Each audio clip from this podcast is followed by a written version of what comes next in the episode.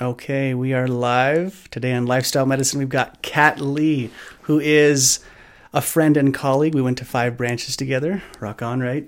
yeah, so good to see you, and it's so good to catch up. Yeah, likewise. I'm glad. I'm glad when we initially connected that you were down to do this, and you were like, "Yes, let's get on here. Let's let's talk about anything and everything that relates to the, the stuff that we're that we like to nerd out on. Yeah, yeah, and really, I just was like just selfishly like wanting to catch up with you too. Of course, so yeah. Great like, that we get to do this in like such a public way, but it's cool. yeah, absolutely right. Everyone gets to watch, watch and listen.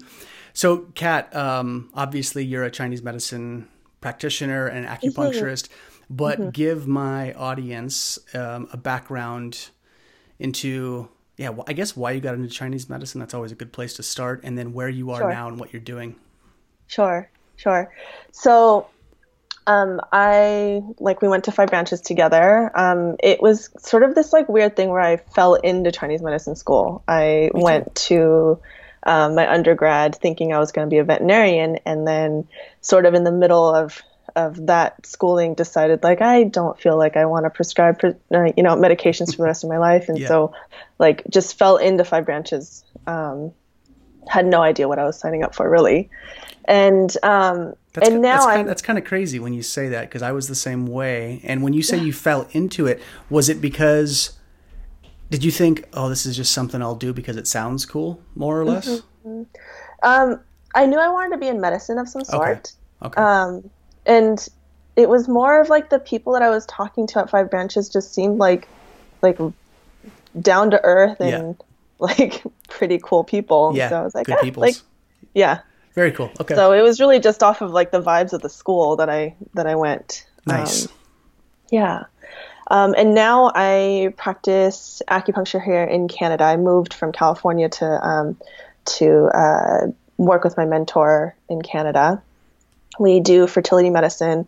And then i also have this side shoot um, project this passion project of mine that is about relationship coaching. Mm-hmm. so um, i think the two pieces that ties those uh, those facets together is that i really treat the heart. Mm-hmm. um, so with fertility medicine it's less about like how do we fix this? Like i don't think about infertility as being a disease.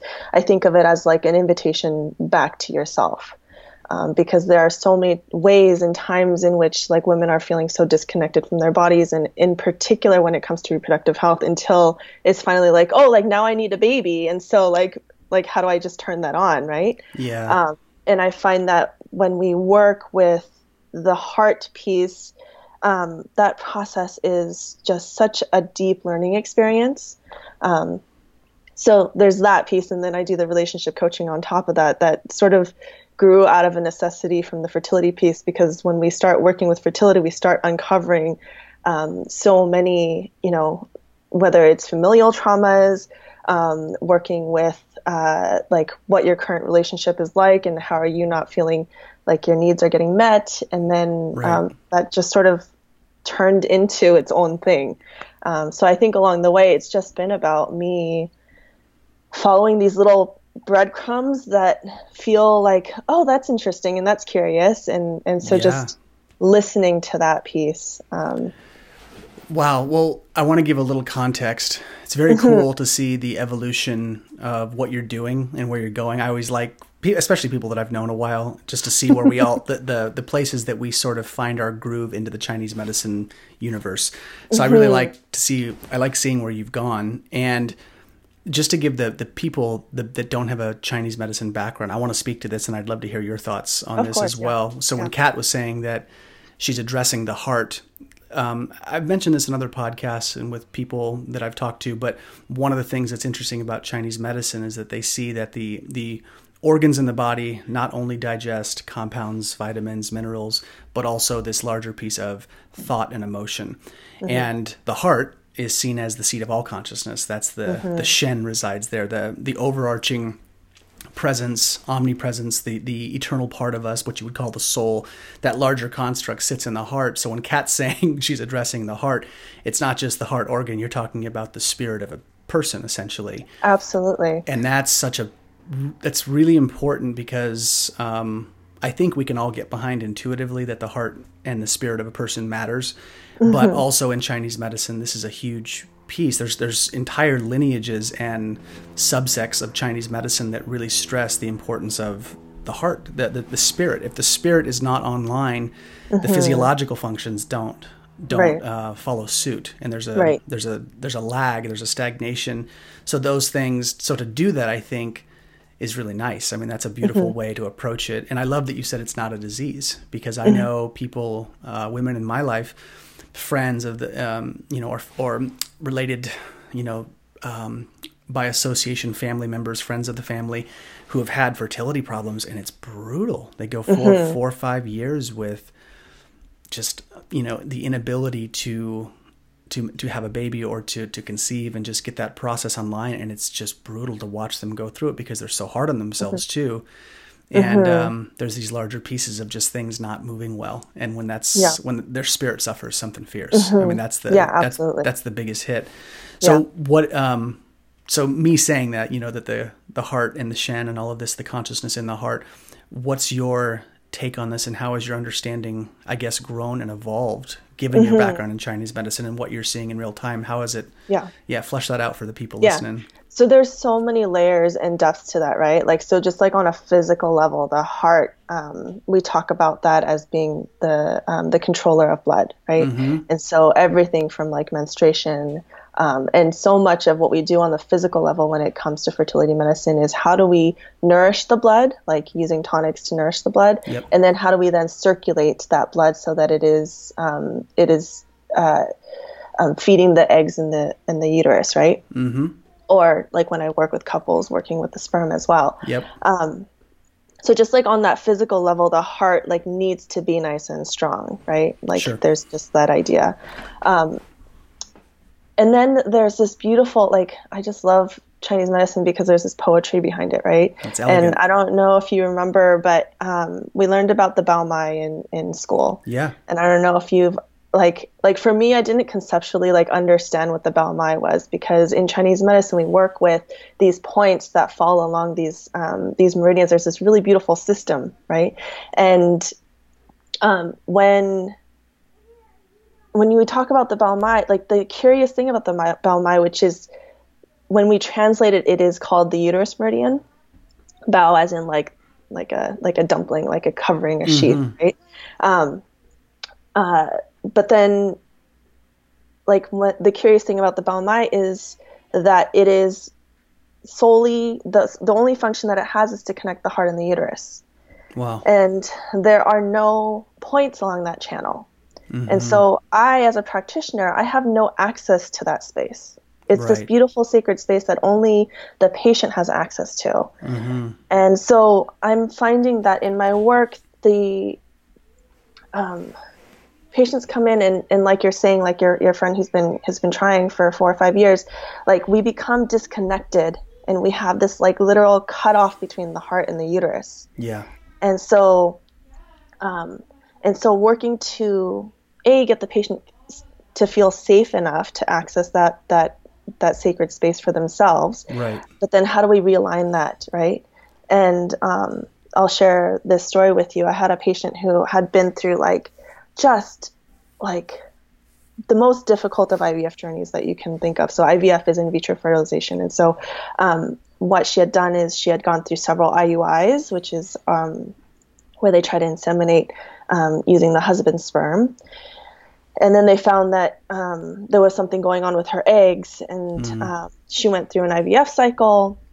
That didn't work, and so then she moved on to like, let, I just want a baby. Like, let's just use an egg donor. right. Uh, and they had gone through two egg donors by the time she had seen me, and so these are eggs of women who are in their 20s, and so they're perfectly fine. Like her husband's healthy, and she came in and she's like, "I'm doing all the things right. I don't know what is going wrong." And she was totally right. Like diet's on point, exercise, meditation, like everything is on Yeah. point.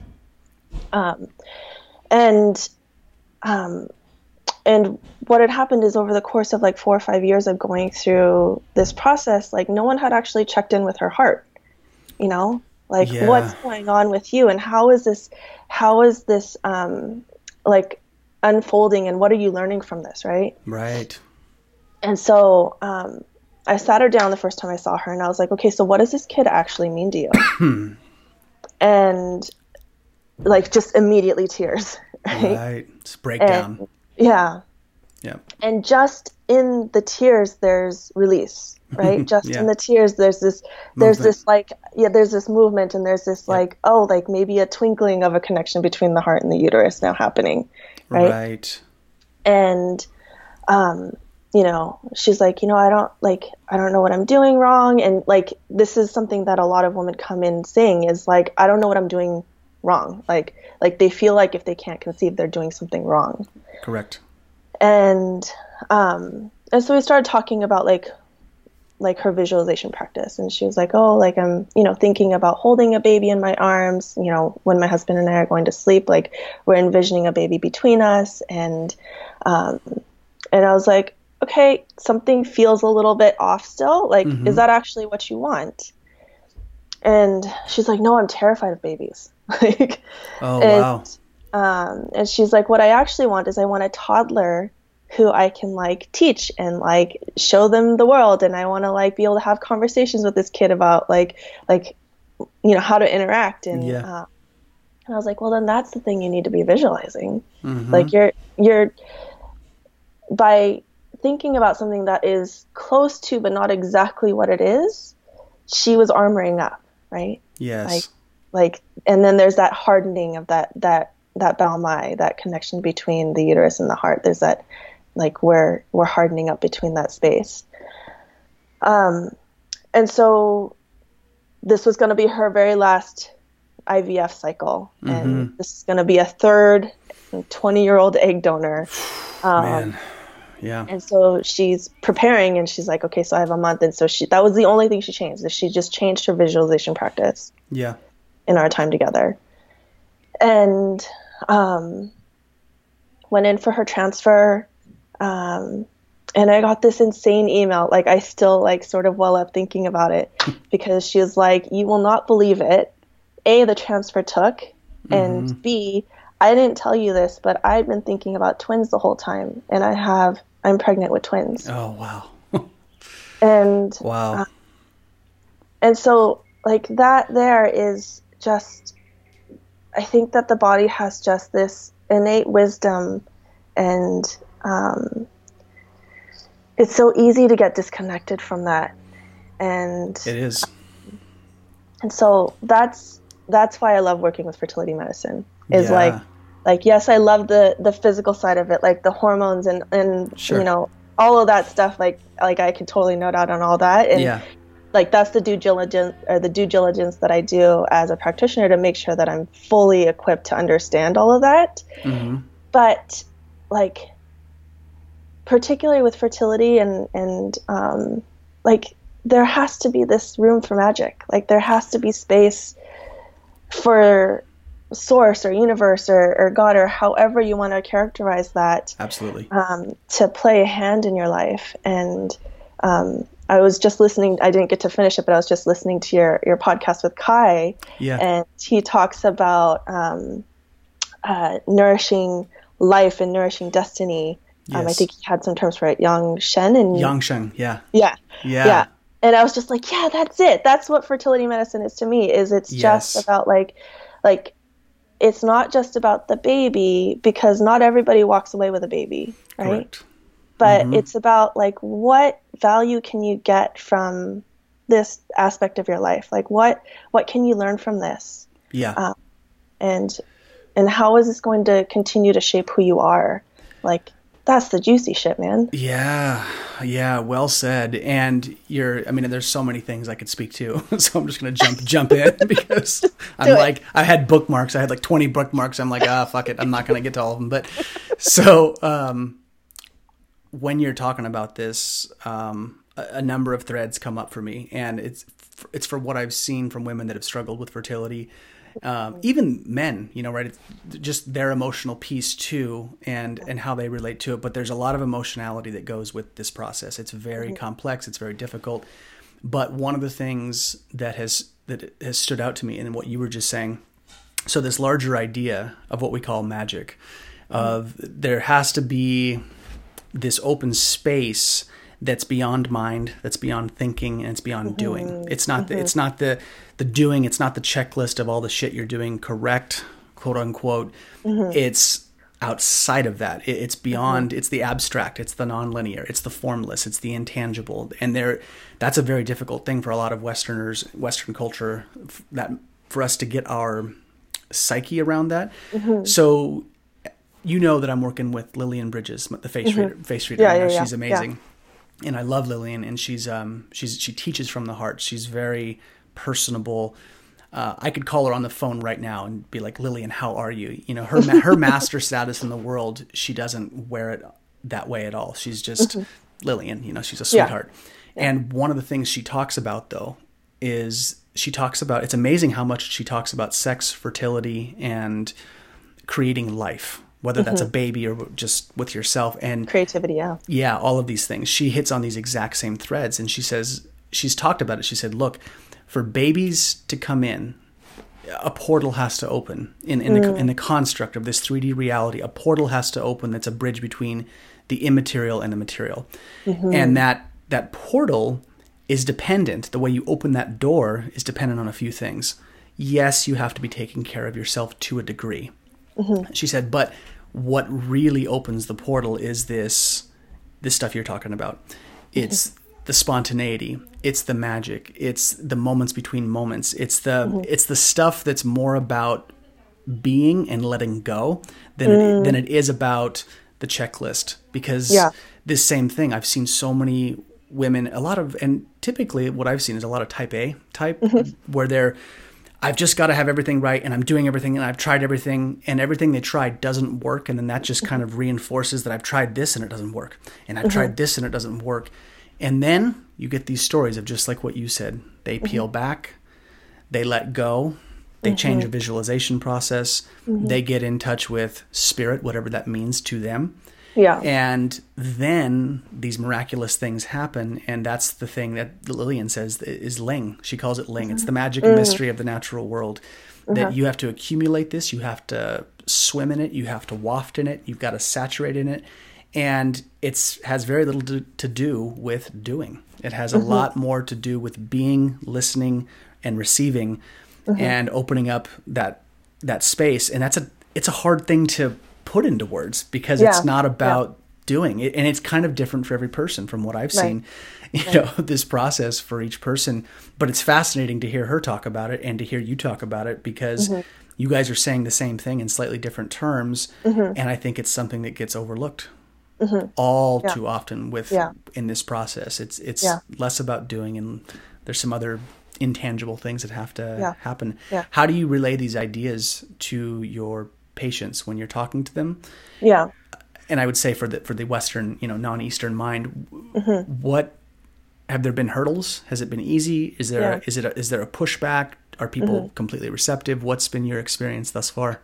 Yeah. So before I jump into that, I just want to Yeah. sort of like just nerd out for a second on Please, this yeah. on this little piece here. of course. Um, so like to me the way that you're speaking about it is it is um, it's basically about yin yang yeah. right and so like yang is like the part of us that is the action the doer Yep. the you know quote unquote more masculine Yep. like not without putting like we're not putting judgment or value Yes. on that it's just like Yes. there's a masculine quality to it and that's a quality that we um, value a bit more in western society 100%. like like we like i was just talking to a friend of mine this morning and you know if you make an excuse for like why you couldn't show up for something if you just say like oh i was working like nobody seems to question that Yeah. but like if you were like oh i just wanted to take like a personal day for myself like like people would be like huh like Yeah. what's going on there right yeah, why are you doing that? Right. yeah. um, and if in Chinese medicine we talk about the splitting of yin and yang as being death, right? There has to be the opposite has to be true. Like so the coming together of yin and yang is life. Mm-hmm. And so if we have this imbalance of yin and yang where where you know the person is just doing doing doing doing doing Yeah. and again without placing any blame because the reality of that person um, like you're saying like type a women that seems to be what floods my practice yeah. is like like i have accomplished everything in my life because i have been a doer Yeah. right I have gotten all my achievements. I've gotten my job. I've I've possibly even gotten my partner through doing. Mm-hmm. And so this is the one place where I'm doing all the things that have worked for me in my life and it's not working. Yeah. Right? And it's because we aren't able to balance it out with that yin. Like we need to be able to like meet that yang with an equal amount of yin to be able to have life come together. Mm-hmm. Um, and so that's the first piece, I think. Um, and can I say one thing to that? Yeah, yeah, yeah, yeah.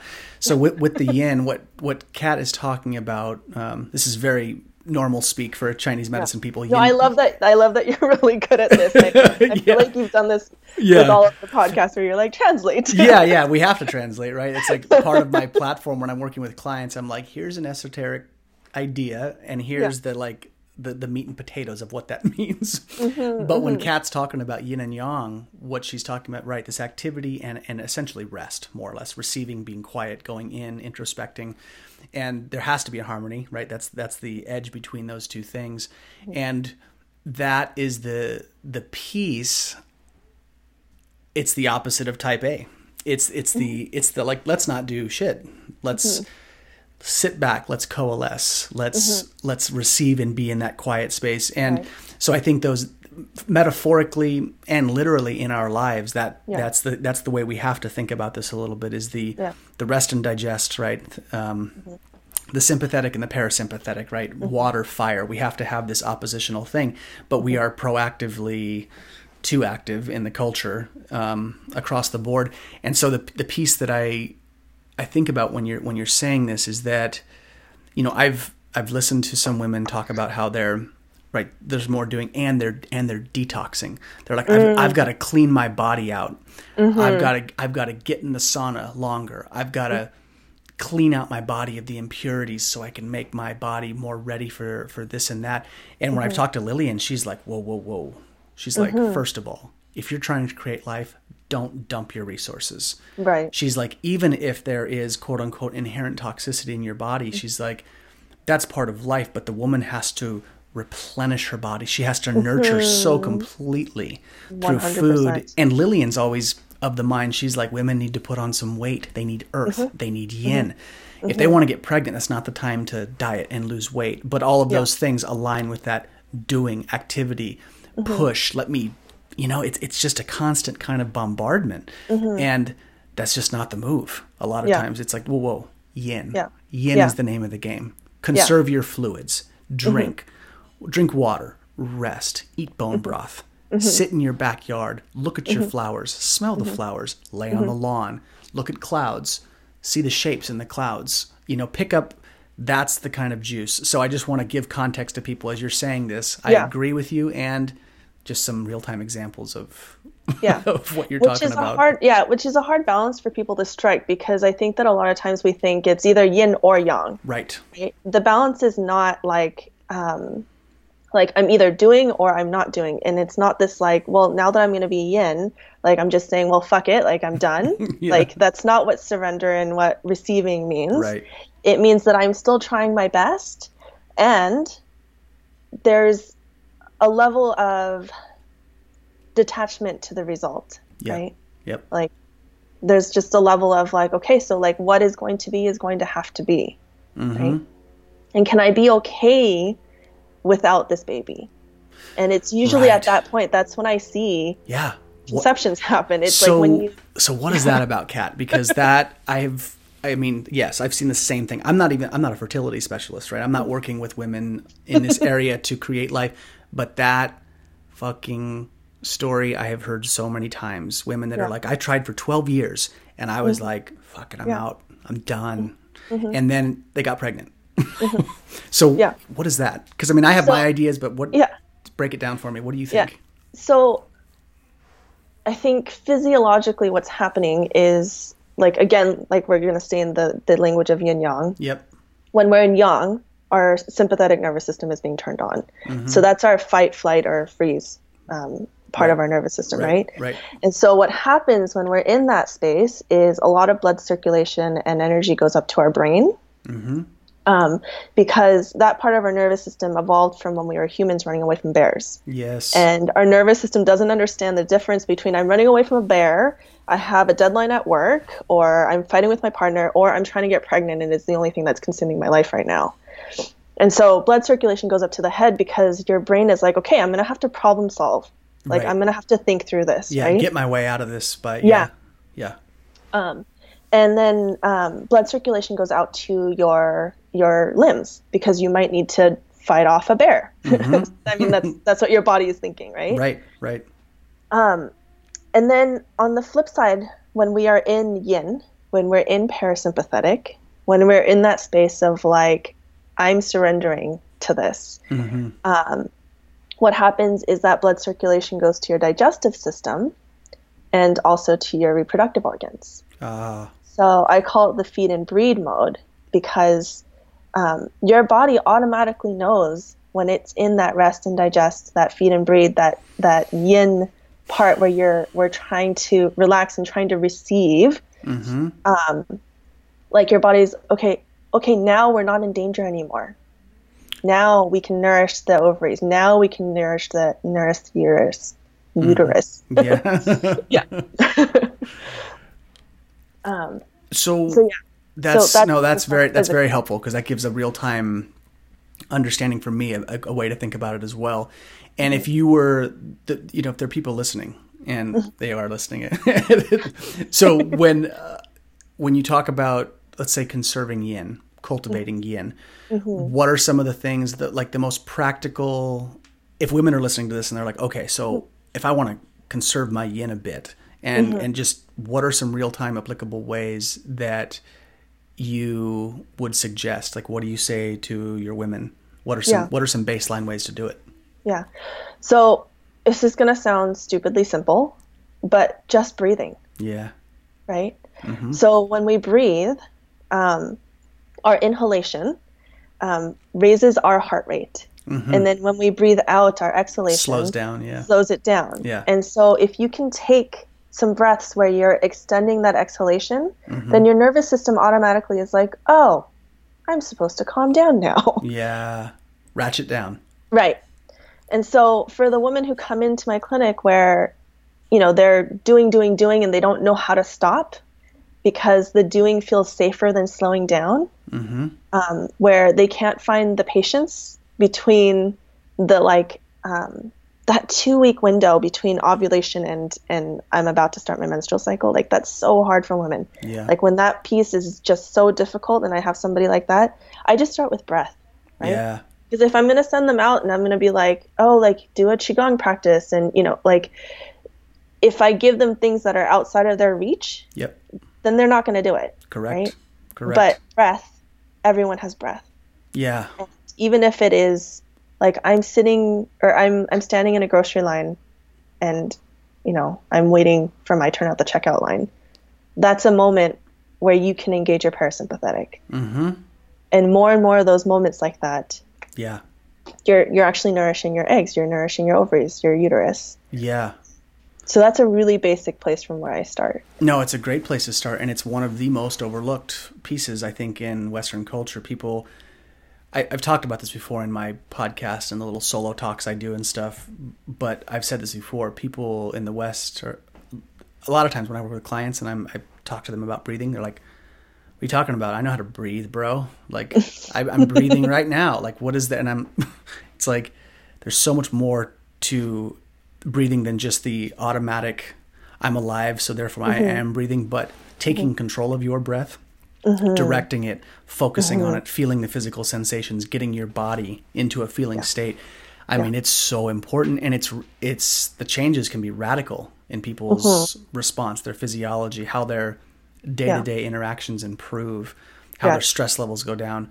I watched my step. Uh, I, actually, I didn't see him. My mom told me about this when he was in the hospital um, years ago. He got it's a crazy story. He was in Hawaii and there was a gust of wind and the umbrella started cartwheeling down the beach end over end and it stabbed him right. Oh my God. Right in his like, God, what is that like the right above the clavicle and it it went in and it punctured his lung and Oh my and God.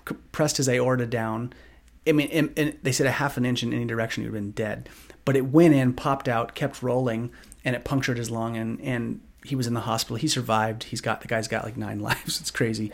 But he, my mom said, you know, he in the hospital. They were like his blood pressure is just you know through the roof. Mm-hmm. And Bob, my stepdad, had learned some kind of breathing technique because he'd always been very interested in qigong. And he put his hands in front of his belly and you know he did this breathing and the doctors just they said they watched his blood pressure just go down and they mm-hmm. were like what the what the hell is what was that what was he doing like was yeah. they were like i mean it was a basic yeah. principle but they're like he's a he's a yogi or something like what the hell is this guy doing yeah and it's amazing though just to drive that point home the breath has tremendous effect mm-hmm. on the body and it's the thing we can't live without right you can go food mm-hmm. god months without food. Mm-hmm. Water, you can go, you know, arguably 10, 12 days. I mean, it's, you're, it's, you're hurting, but I mean, breath, yeah. breath is minutes, you yeah. know? So it's that, that baseline. I, I couldn't agree more.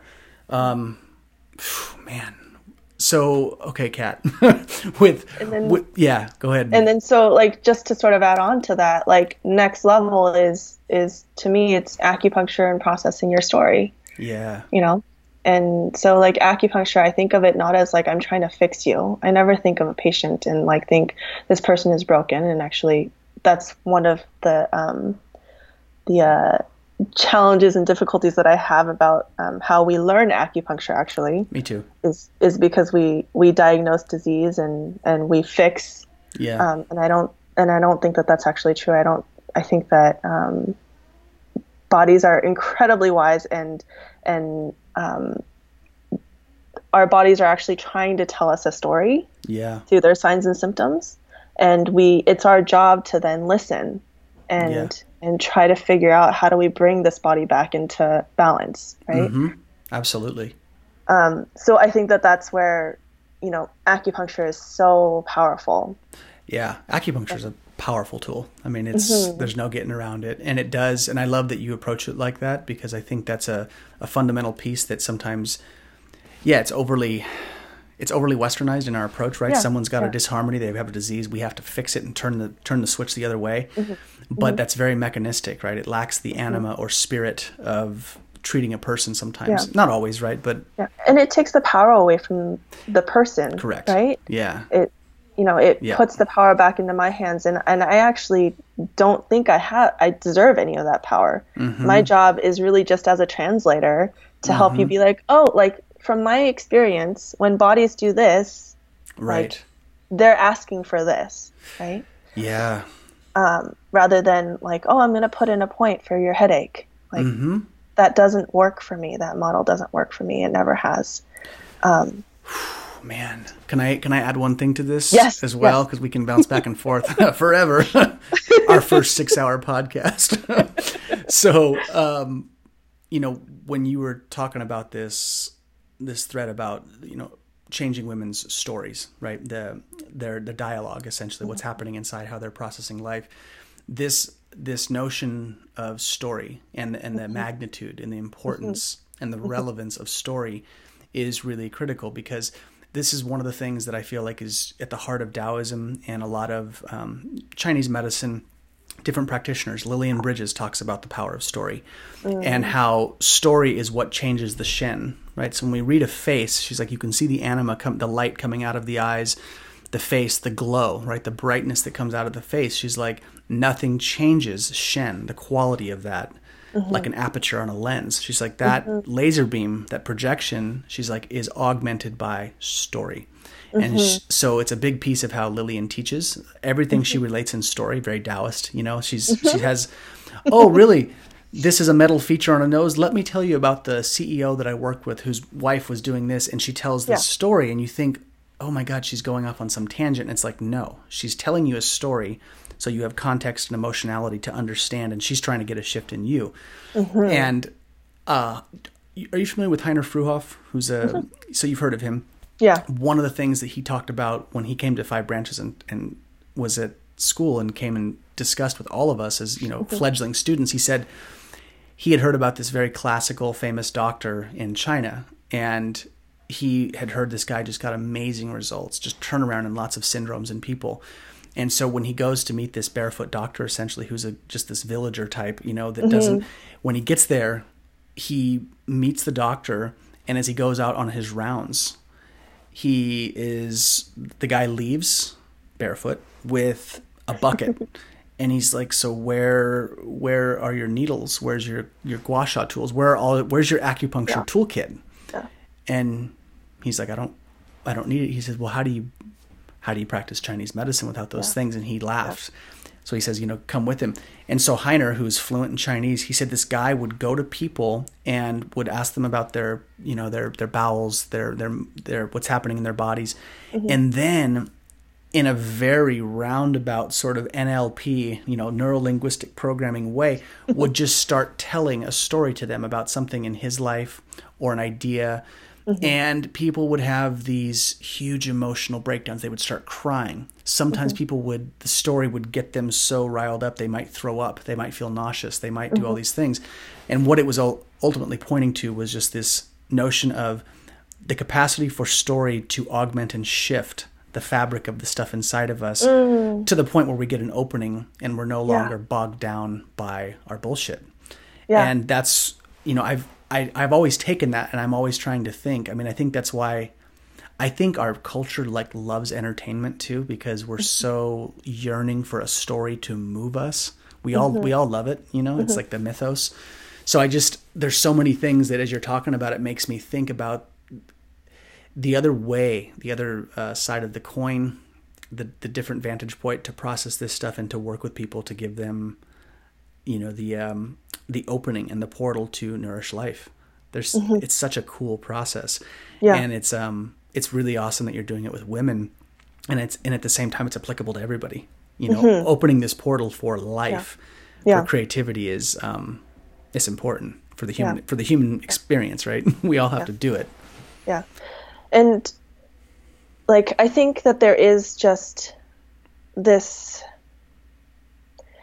stories touch on this like primal thing in us like we've Yep. been transferring wisdom and understanding and just culture through stories Mm-hmm. um, for generations and generations you know Yep. and so i think that just like what it's touching on is it you're getting the mental piece of it Right. by like understanding the story but then you attach an emotion to it because i think that we are empathetic creatures like i think that that's Yeah. the piece that um, that separates us from animals is our empathy Mhm. and so when we can attach that emotionality if we can put ourselves into that context we we can better understand um, like and really integrate the concepts that that we're trying to to to integrate um, Agreed. you know like it's like when we were learning herbs in school like I, I think i had to make up a story about each and every single one of them otherwise oh like Oh my they were all just like Oh, what a clusterfuck. yeah yeah exactly right I was like, what a shit show. Is this Yeah. this is how we're learning herbs? Just memorize, just oh I I I love I love what herbs do. I take herbs, but yes. But yeah. yes, the context was yeah, I just was like I had to, what was the zoo cards? The the, Yeah, the animal stories, you know, of it was exactly I was like, I need a story. Give me Yeah. something with these herbs so I can yeah, I totally relate. Yeah. So, I, like for me, it's like I've always had to make friends through stories, right? Mhm. So herbs points are the same way for me. Yeah. Like each and every one of the points that I use is a friend of mine. There's I don't know how many hundreds of points there are, but I tend to pick from maybe 25 or 30 points because Yeah. those are my 30 best friends. yes. And I just have like a full understanding of what they're capable of, yes. like what their physiology is, what their energetic is. right. Um, same thing with herbs. I think I probably work with like maybe 40 herbs max. Yeah, that's that's very. Um, do you study Jeffrey Yuen's work at all?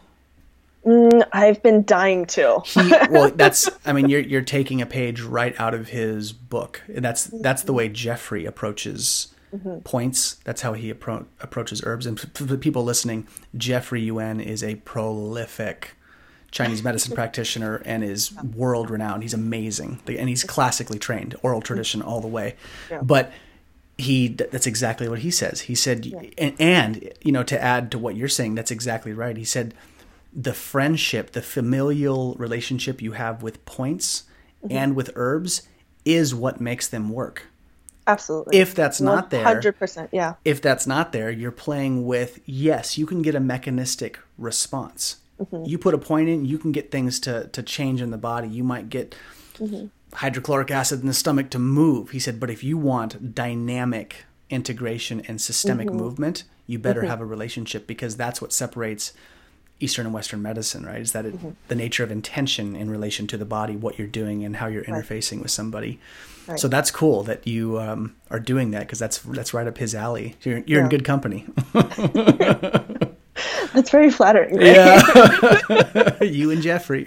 yeah but um, to sort of speak to that um, because i think if if we're working with physical bodies and um, like like we are not just physical things and so like the idea i like to give is like like our bodies are made up of organs which are made up of you know cells which are made up of molecules which are then made up of atoms Right. and if you break down what an atom is, it is a neutron, a proton, and electrons.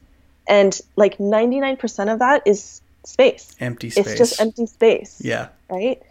And so like when you have a relationship with the points, if you if you have a relationship with the herb and you are putting your own intention behind it, and this is one of my favorite things to do with patients is like I don't just stick points in patients. Like I try to tell them a story Yeah. about why I'm doing things because I want their intention involved in the healing process, right? And so, um, like, like when you're working with story, you're actually affecting the 99% that potential energy. It's not just kinetic energy anymore. Right. Uh, And so, like, if you know, I think the parallel that I want to make is like, yes, medicine, pharmaceuticals, they work a lot of the time yeah. but a lot of the times they don't work.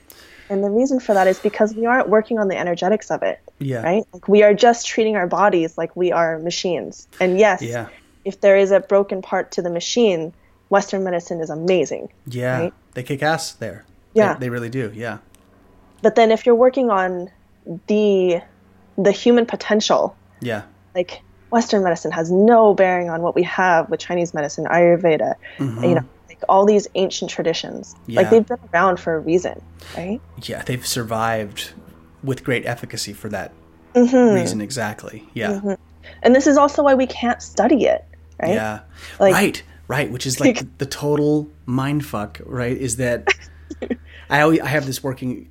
I, I want to write a book, and I'm going to someday. But I've and I've battered around titles, and and one of the I, who knows if it would stick, but I've always wanted to like write a book that, that's something to the effect of cultivating the intangible, and that's exactly it.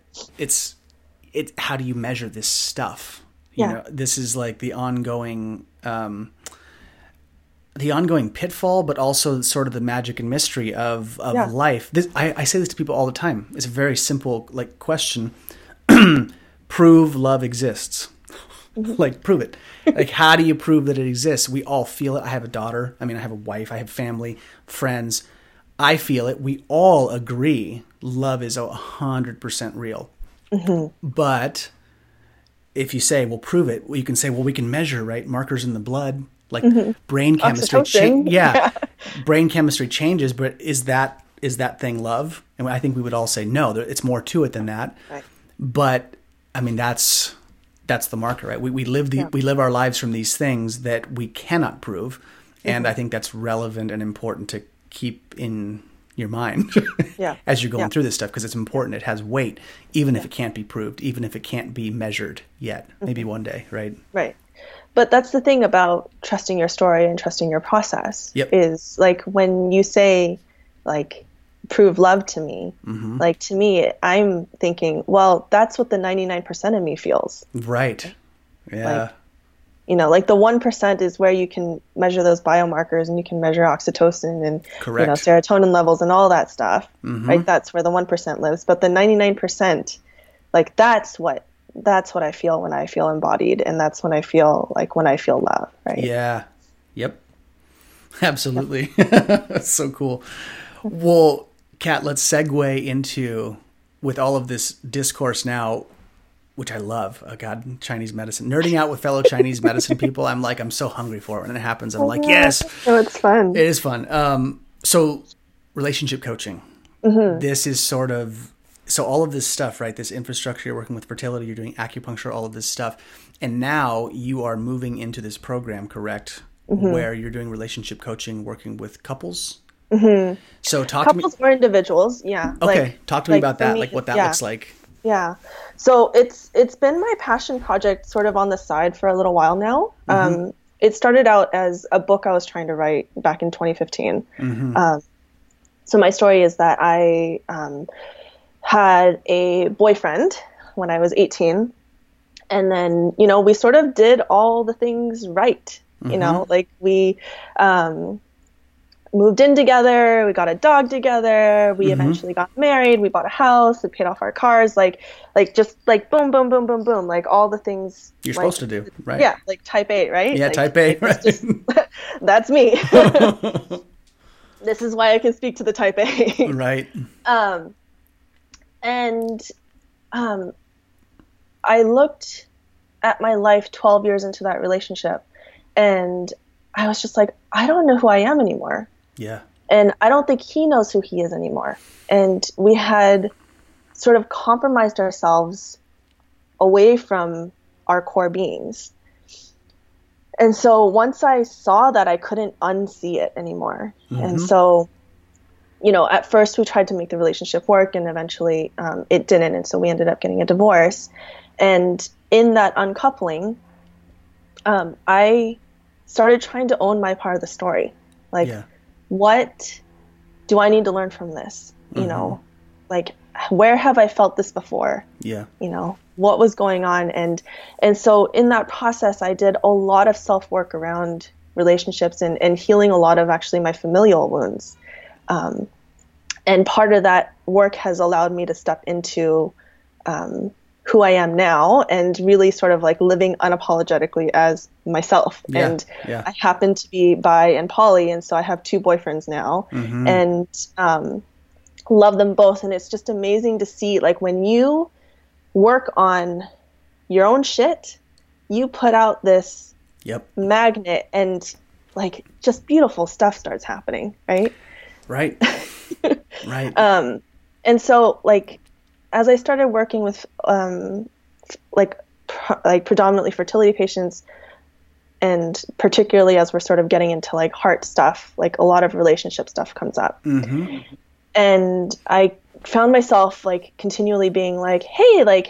Maybe you should talk to somebody, or maybe you guys can take a class about communication. And like, found that I was sort of like tired of sending people out for that, um, Yeah. because I've I've done so much of that work myself, and so um, I'm creating a program. It's a six week online um, group coaching program um, where I take us through the Western aspects of bonding and attachment theory and working with family wounds and the psychology and neurobiology behind all of that. And so understanding the nuts and bolts of it to understanding the mind. hmm And then I found that my background in Chinese medicine just folds so beautifully on top. Right. So, um, like when we talk about, like we can nerd out about the fire element, I'm sure. Yeah.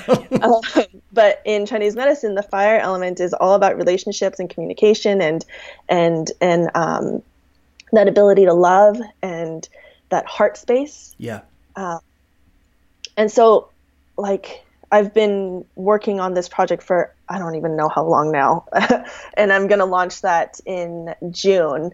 Um, so yeah, that's that's where people can find me in terms of like my relationship coaching. I'm not doing one-on-one coaching. I certainly do a bit of that like in the Yeah. treatment room, Yeah. um, but um, on that like online coaching workshop, like Yes. that's where people can find my work about relationships. Oh, that's great, Kat. I mean, to to to do that work is fantastic because one, it's needed. Um, people people need it, and you know, I, I work with a lot of people, and when I talk to men and women, invariably, relationship shit is on the menu mo- most of the time.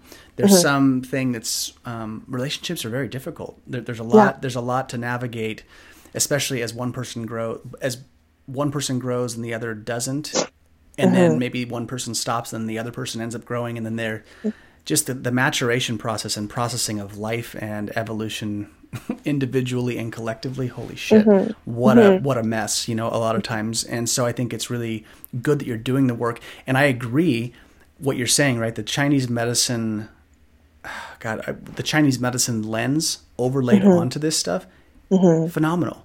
I'm yeah. I'm amazed at how much of what I'm doing now is basic five element theory that we learned first semester. Yeah. And applying it to people and saying, look, yeah. here's five rhythms, five yeah. phases that we all go through. They happen in the natural world, they happen in your body. And hear how they create and destruct one another. Mm-hmm. And if we use this as a basic template, mm-hmm. people are people think you're a wizard. You know, I'm like, I would love to say that I invented this. I didn't. you know, like I, yeah. I definitely yeah. didn't. But it does yeah. work, and there's some very real threads there that are um, they're powerful. Mm-hmm. So, how many? Quick question. Um, mm-hmm. So, when you do this this work, and you're going to do it kind of like the online coaching format, say, mm-hmm, mm-hmm. but you're not you're not working with individuals.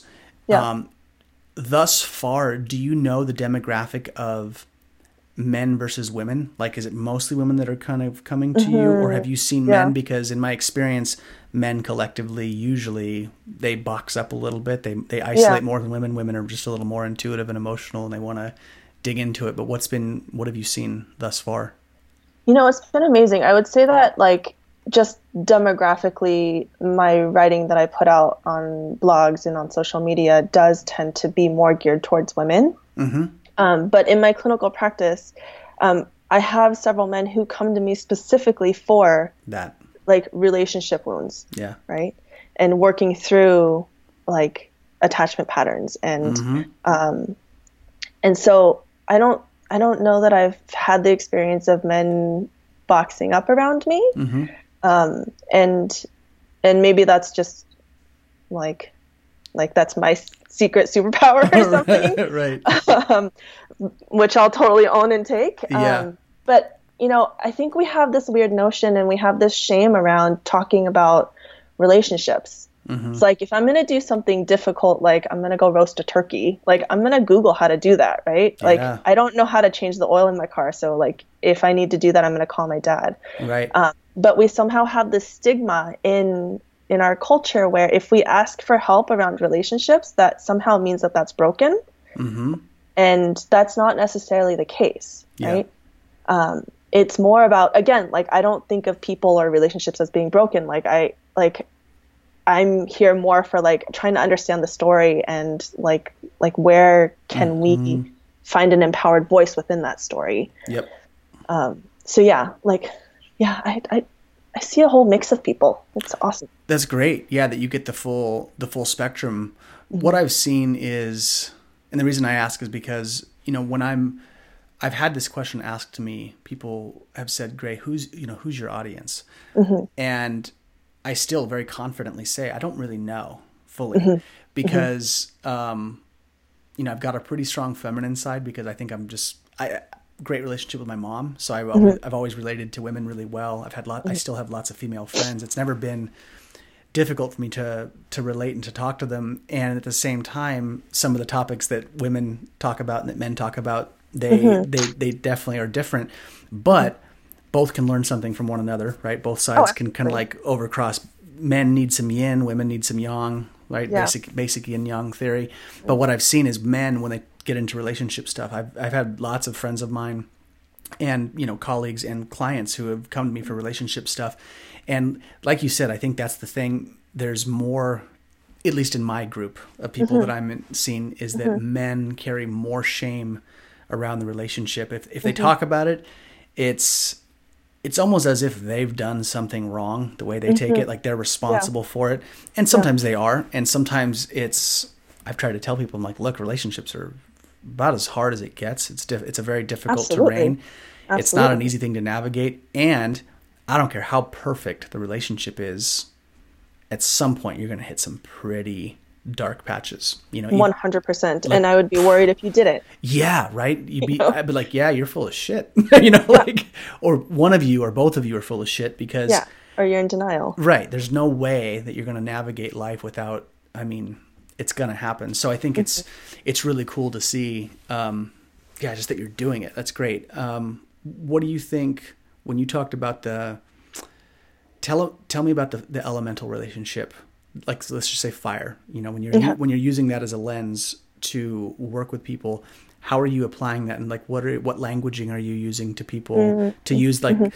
the fire element as a reference point in yeah. relationships like tell me how you bridge that and get yeah. people to think about it because i would love to hear that yeah so i think that that's actually a hard place to begin for a lot of people mm-hmm. um, because yes i can talk about you know nature is outside and it's right. reflected inside and it shows up in our in sure. our in our lives um, i think the easier place to begin with that conversation is is working with attachment theory. Mm-hmm. And so, attachment theory is um, this concept in Western psychology, and it actually came from child psychology mm. of like the sort of care that you received in the first seven years of your life um, shapes how you attach to your primary caregivers. At the time, it's it's typically going to be your parents and then eventually how that shows up in your adult attachments as you grow up. Mm-hmm. And so there are four categories of attachment styles. There's um, the secure. So this is somebody who's able to, um, like a child who's able to, um, who has, like they're seeking that intimacy from their from their parents, but then they're also okay to be independent. Uh-huh. Um, an anxious attachment style is somebody who's maybe a bit clingy, like can't be without mama. Yeah. Um, avoidant is like, well, you're, you know, I'm gonna just be over here in my corner. I don't really want to um, to uh, associate. Mm. Um, and then an anxious and avoidant is somebody who most likely grew up in a chaotic environment and so didn't really know how to feel safe and mm. learn how to trust. And so they're going to fluctuate between the anxious and avoidant attachment styles. Oh, interesting. Um, and so um, and then you can see how that plays as you grow up, right? yeah. so like somebody who's secure in a relationship is going to be like, yeah, baby, like let's let's be intimate, like let's build our life together, but you know what? I'm I'm still going to go out and like go to yoga class and I'm still gonna have yeah. That's me. I'm gonna go have the beer and I'm gonna you know like yeah, that's me 100. percent Like I still have a social aspect outside of the relationship, and that's Big necessary time. for us to feel happy and healthy and and and yep. good in yep. our world, right? 100. percent An anxious person is going to be more likely to like try to meld with their partner. Yeah. Like, and they've probably gotten feedback that they're a bit clingy, mm-hmm. right? And you know they're the kind of person where it's like oh once you have once you know susan has a boyfriend we just never see susan anymore. Right, right? so that's going to be more of an anxious attachment style. Um, and then the avoidant is going to be the more of the person who's like you know i i want to feel some depth in relationship but then i can't seem to like put down my guard I can't like I have this armor and you know like bad shit's gonna happen anyway. So why am I even gonna like bother right uh, being vulnerable in front of another person? Fair right? enough. Yep.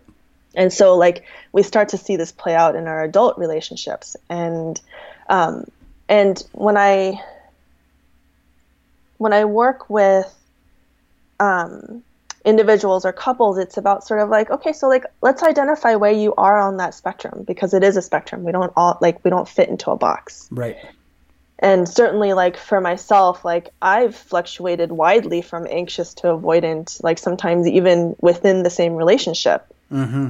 like but through work and through self-awareness and through a lot of journaling and a lot of like like some deep dives and tears and yeah. um, dealing with the bullshit. Yeah. Yeah, exactly. Yeah. Like I I can notice when I'm feeling that way and be like, "Oh, that's interesting." Mm-hmm. Like like what is my inner child wanting right now? Right? Yeah. And can I give that to them? Mm-hmm. Or do I need to ask of this partner? Right? And it puts you into the observation state Mm-hmm. It, it removes you a little bit to to watch it as a story in a sense, mm-hmm. which is yeah. good, right? To not be fully yeah. invested as this is my core identity that cannot fluctuate, cannot move.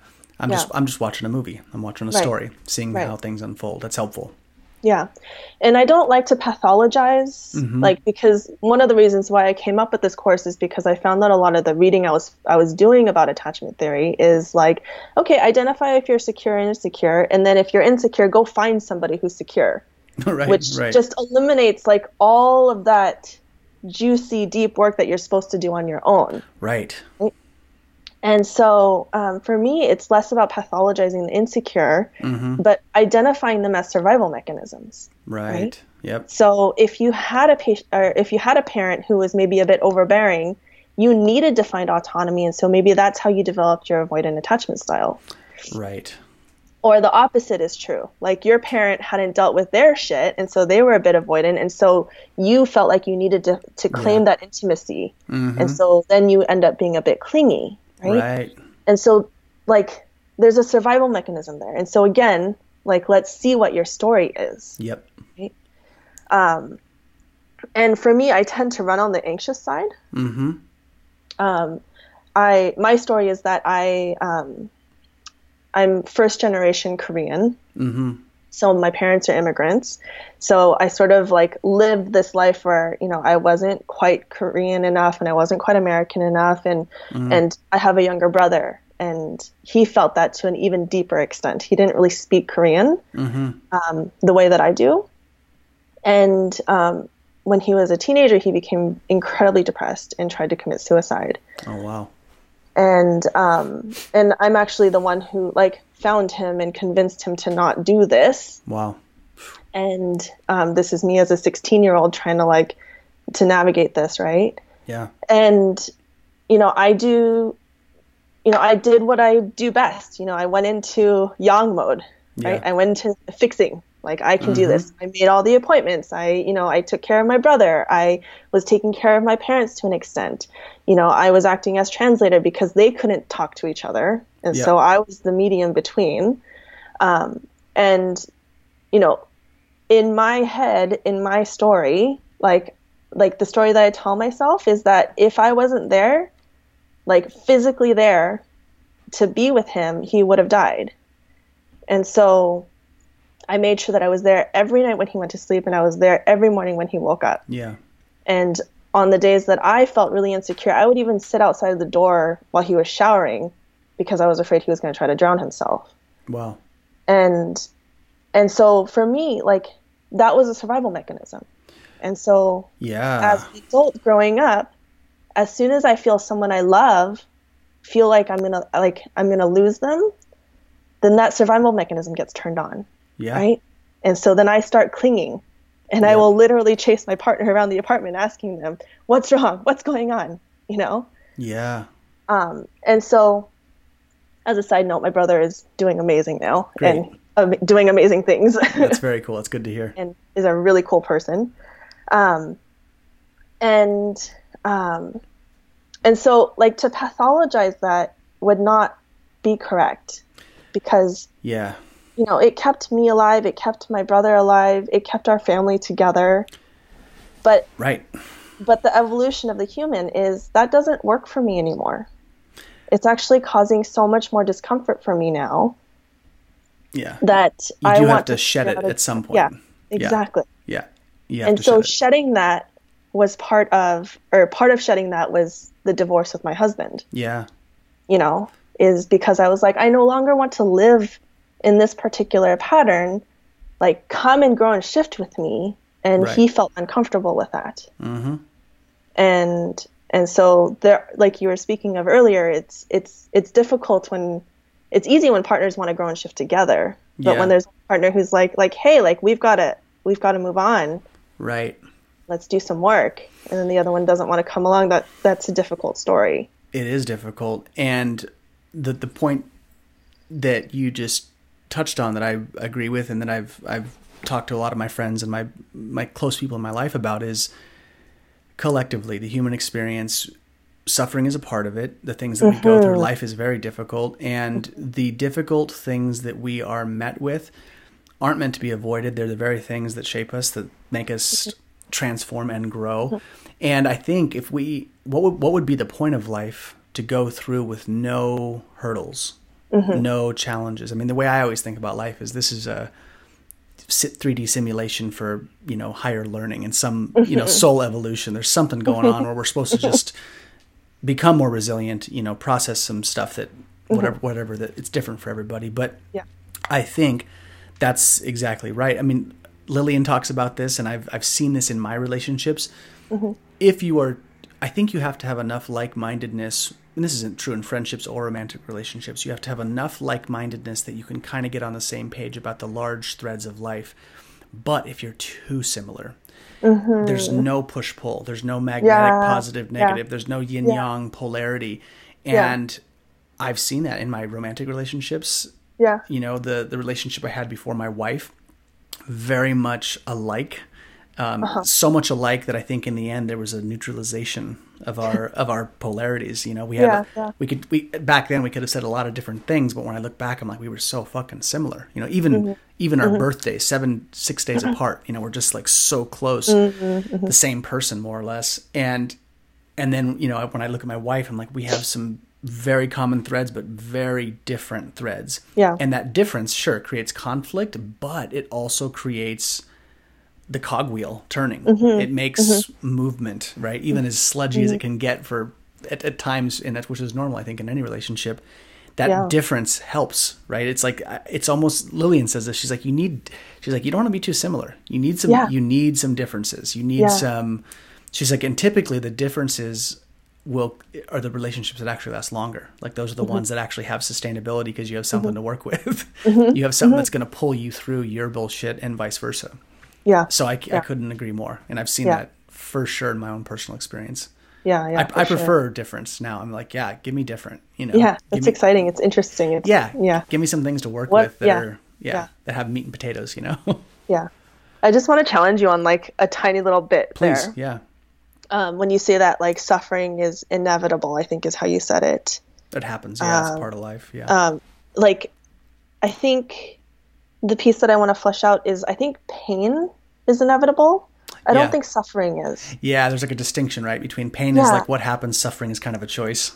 Yeah, yeah, yeah, yeah. Because, you know, like like when we go back to like the attachment theory stuff, like we can like like going through the pain of of not having, you know, of you know, my brother trying to commit suicide mm-hmm. or you know, like having a, a parent who wasn't there, like that's a pain that we can't really avoid. Yeah. But if if the person then chooses to continue that cycle of being anxiously attached or being avoidantly attached like like that's where the suffering comes in for right? sure yeah right. no i would agree and i feel like I, you're right and i think that's you know i think that's an evolution to get to that place i mean i think there's mm-hmm. probably some avatars who come in who are just they've got that nailed you know mm-hmm. but i think a large major- a large majority of us come in and we do have to suffer it's almost like you have to taste it to know well, yeah. fuck, well, fuck that. You know, like yeah. that's such not a sustainable move in the long yeah. run.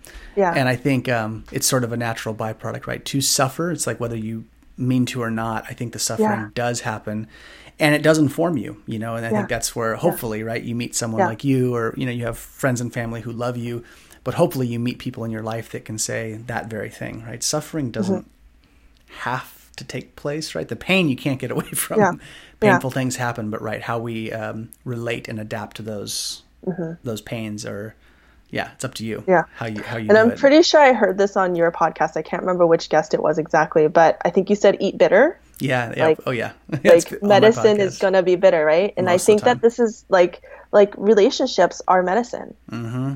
You know, I, I think that yeah, like we have these imbalances that come from relationships, but relationships can also be medicine. Like that's I know for sure that that's what these two men who are in my life now, like my two partners, yeah. are for me. You know, yeah. like I've found security through them, and they teach me every single day. Yeah.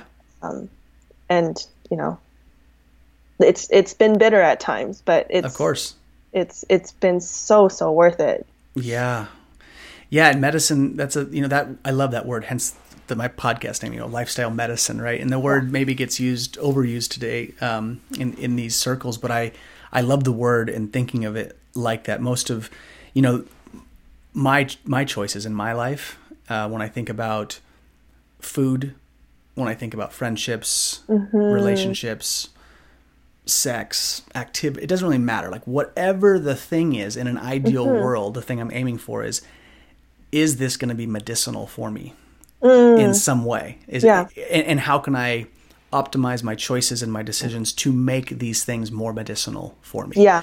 And yeah. I think if you if you approach it's not for everybody for sure, but I mean at least for me it's the thing that's made the most sense. If I can approach it that way and I can say, well, what's what's medicinal about this process, this friendship, this relationship, Mm-hmm. Yeah. this thing, Yeah. and realizing that medicine. How many of the Chinese herbs that we take taste like shit? You know, some of them are just like, oh, what the fuck is this? like, let me spit this out. Yeah. Even though it might clean my spleen and liver out, I'm like, this isn't particularly enjoyable, but I'm gonna feel better afterwards. You know.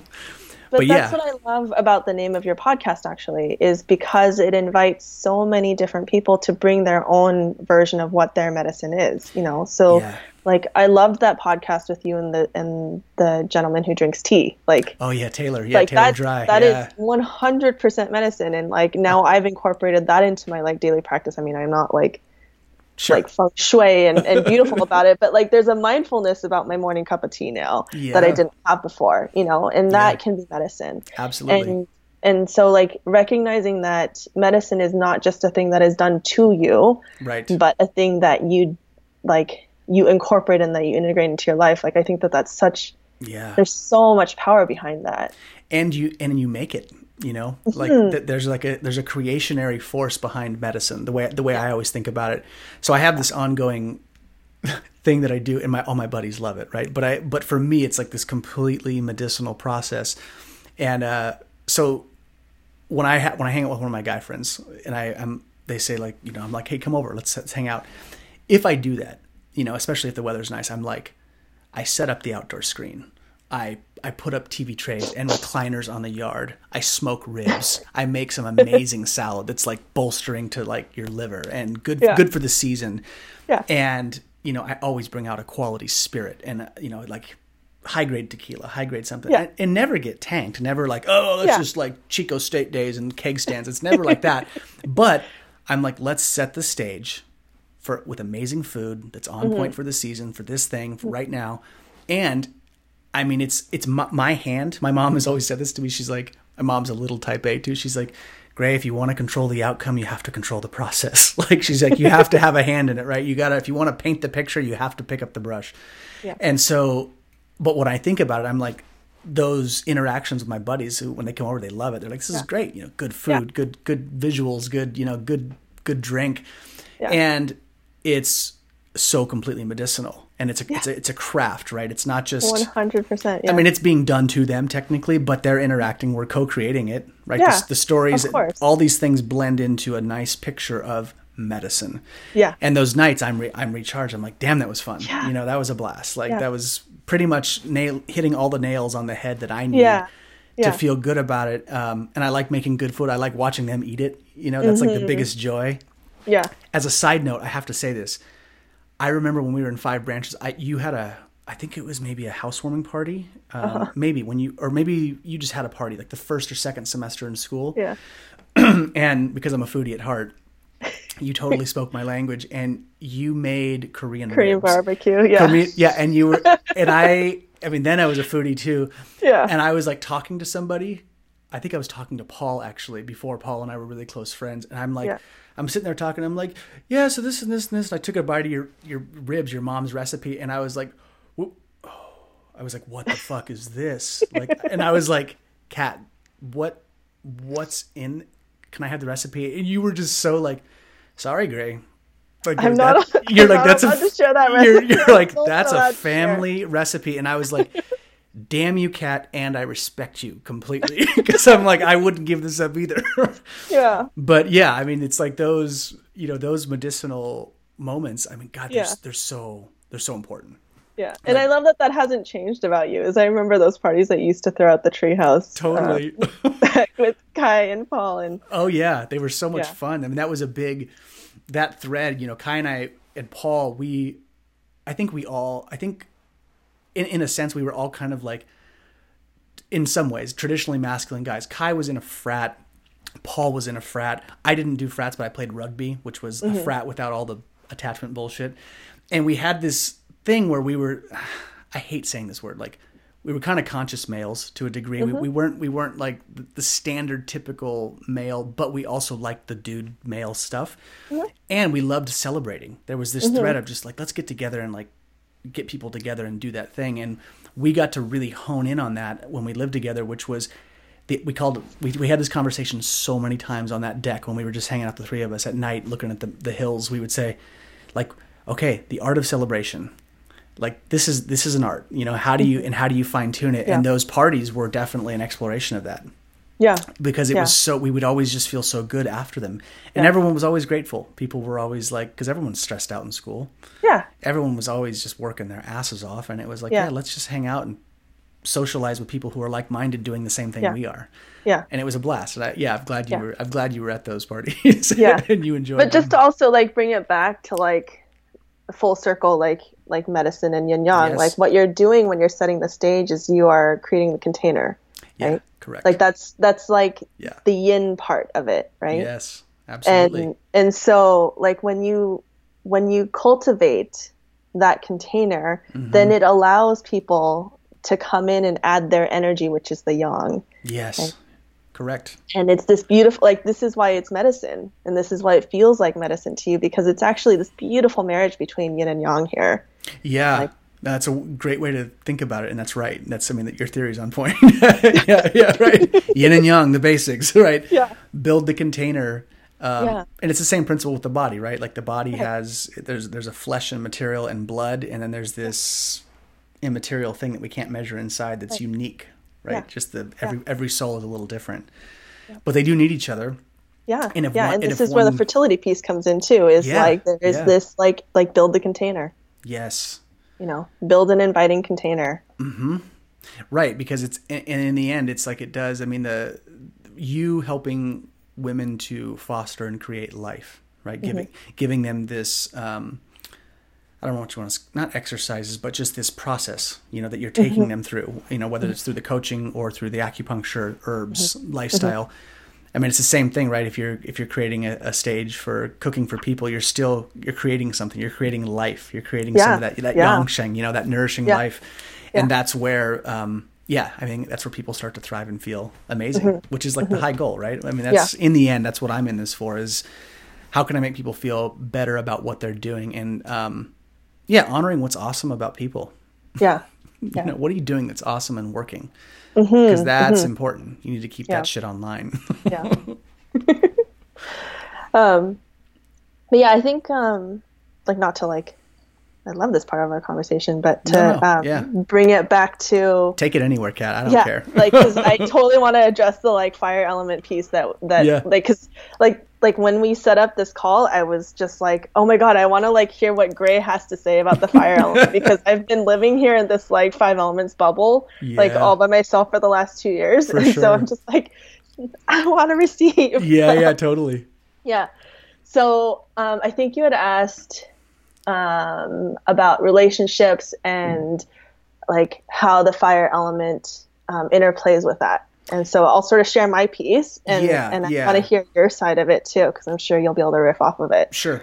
Um, so I think whenever I'm working with patients and we're talking about the esoteric, like like if I talk about like yin yang, that's a weird concept for people. Mm-hmm. Or if I talk about like you know chi and dampness and energy, like that's Yeah. also sort of like out of reach for people. But if I talk about nature Yeah.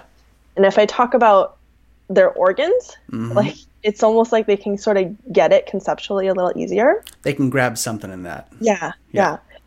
So fire element, right, um, is um, is about relationships, and the analogy that I like to make is that with fire, you need three components.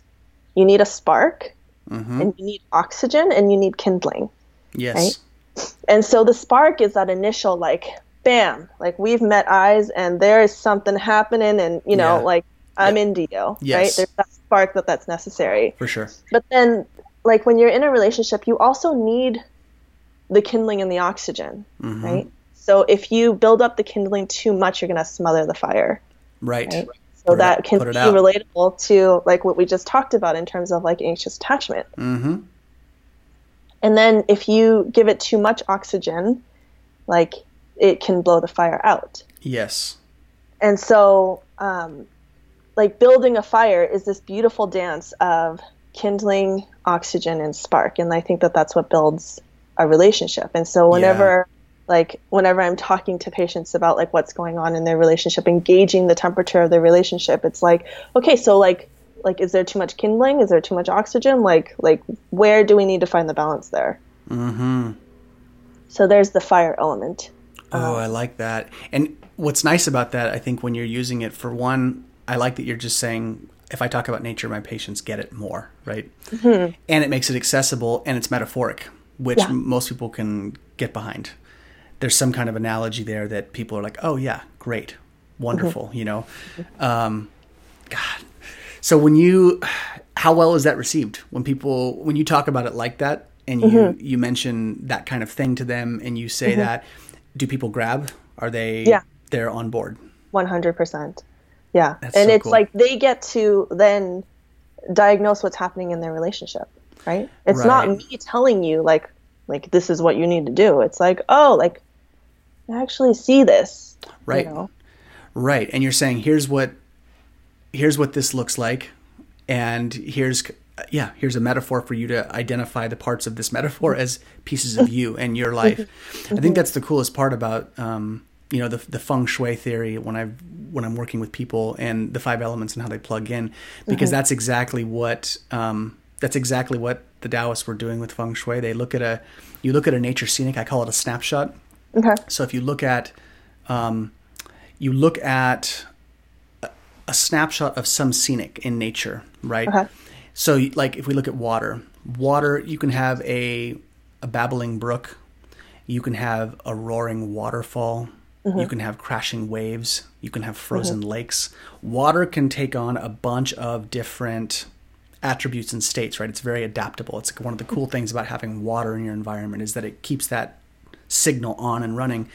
But when we look at that, that's kind of the piece where you say, like, okay, so if water has these, if you look at these different snapshots, the Taoists, when they look at feng shui, they say each one of those snapshots, of those pictures, can be states or experiences in your life. Sometimes mm. water is cold and immovable, and if you fall or come into contact with it, it hurts, mm-hmm. right? Mm-hmm. Or just the, the the the magnitude and um, majesty of a roaring waterfall that's 300 feet tall. Like that snapshot is going to be how water feels in relation to different experiences in your life.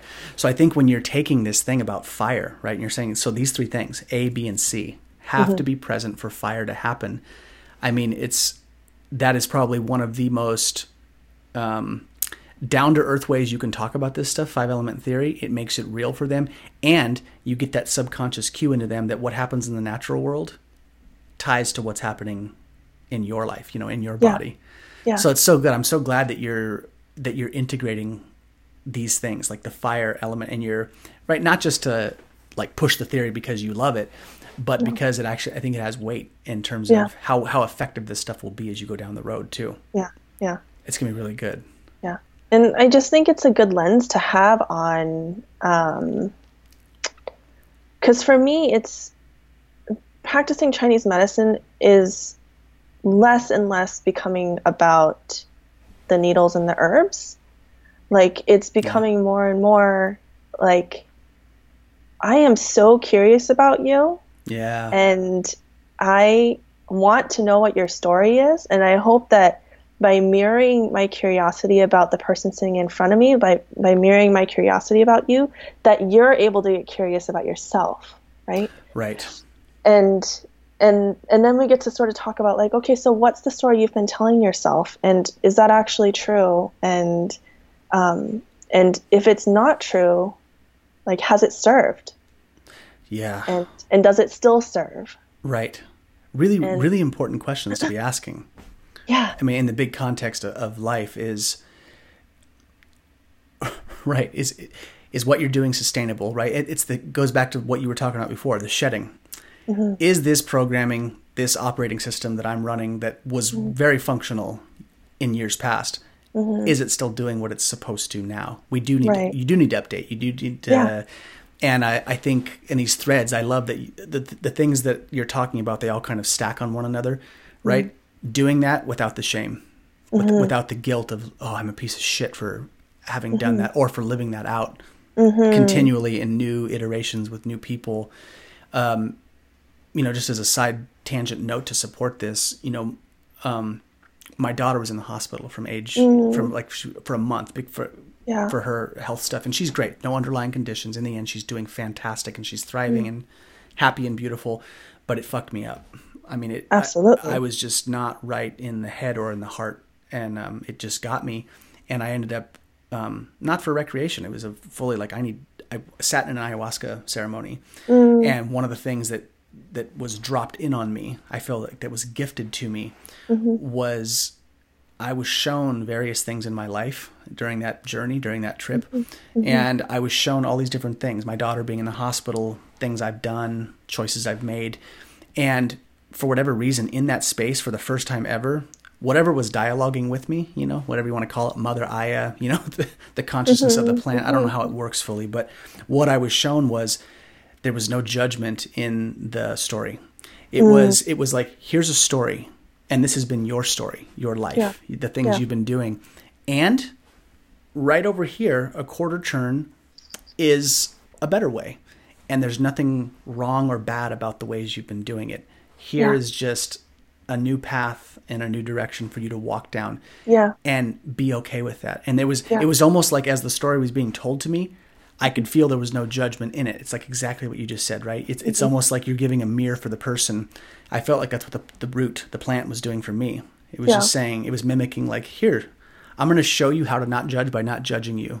When I show mm. you your past, when I show mm-hmm. you, and it was so helpful. And I think, however we get that into our heads, Yeah. to, to touch on these threads that you're talking about, the like the no shame, right? Shedding of the old bullshit patterns, whatever they are for men, women, and everyone in between, whatever that is. Yeah. I mean, God, such a really important thread to life. I Yeah. mean, it's so important. I mean, I can't, I couldn't stress that enough, and I think you get it too. It's part of, I think, why you're doing what you're doing, right? You've seen the the magnitude of how important this is. Yeah, and what a beautiful opening of a portal for you because I'm sure from that opening Oh yeah, came this hugely creative process, oh yeah, right? Like now you are writing a different story. oh 100% I mean, I've still got my shit that I'm processing and learning, course. but yes, Of course. it, it opened up a whole new thread of evolution.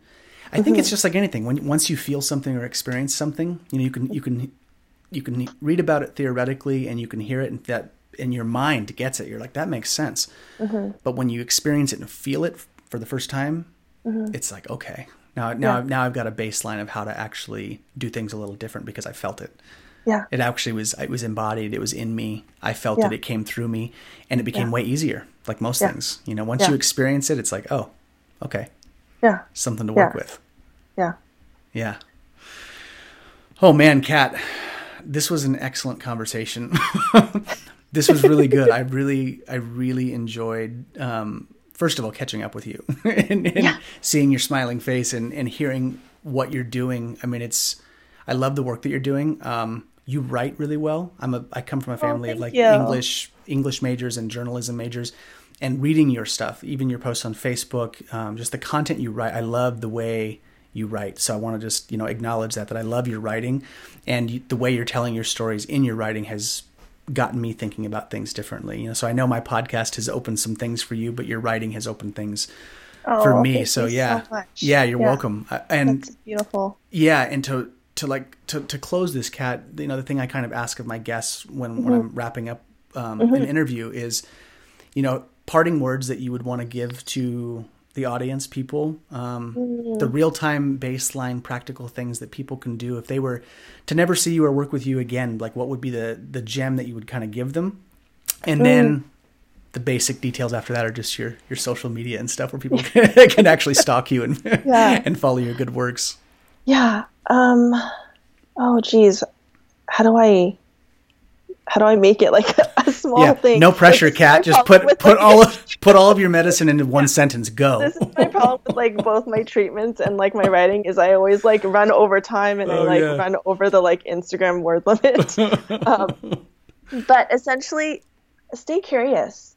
yeah, You know, like if we can stay in this place of curiosity, like it it that automatically pulls us out of judgment. It pulls us out of shame. yeah, Um, it pulls us out of um, fear. Um, I think that if we can just stay curious, if there's any like, if there's any lesson I have learned that continues to hold like in any scenario, it's just if I stay in my curiosity, I can be open. Yeah. So so important. Yeah. No, Yeah. wise words. I will take them. and I'm sure. I'm sure my audience will as well. And then, um, how do how do we find you, Kat? How do how can people? What's your So, you know website, uh, social media, Facebook, whatever you like people to follow you on? yeah, so um, I'm on Instagram and I'm pretty prolific on Instagram. So I'm at Empowered Curiosity. Okay. Um, my website is empoweredcuriosity.com, and that's where you'll find all the info about my upcoming um, course called the Heart Lab.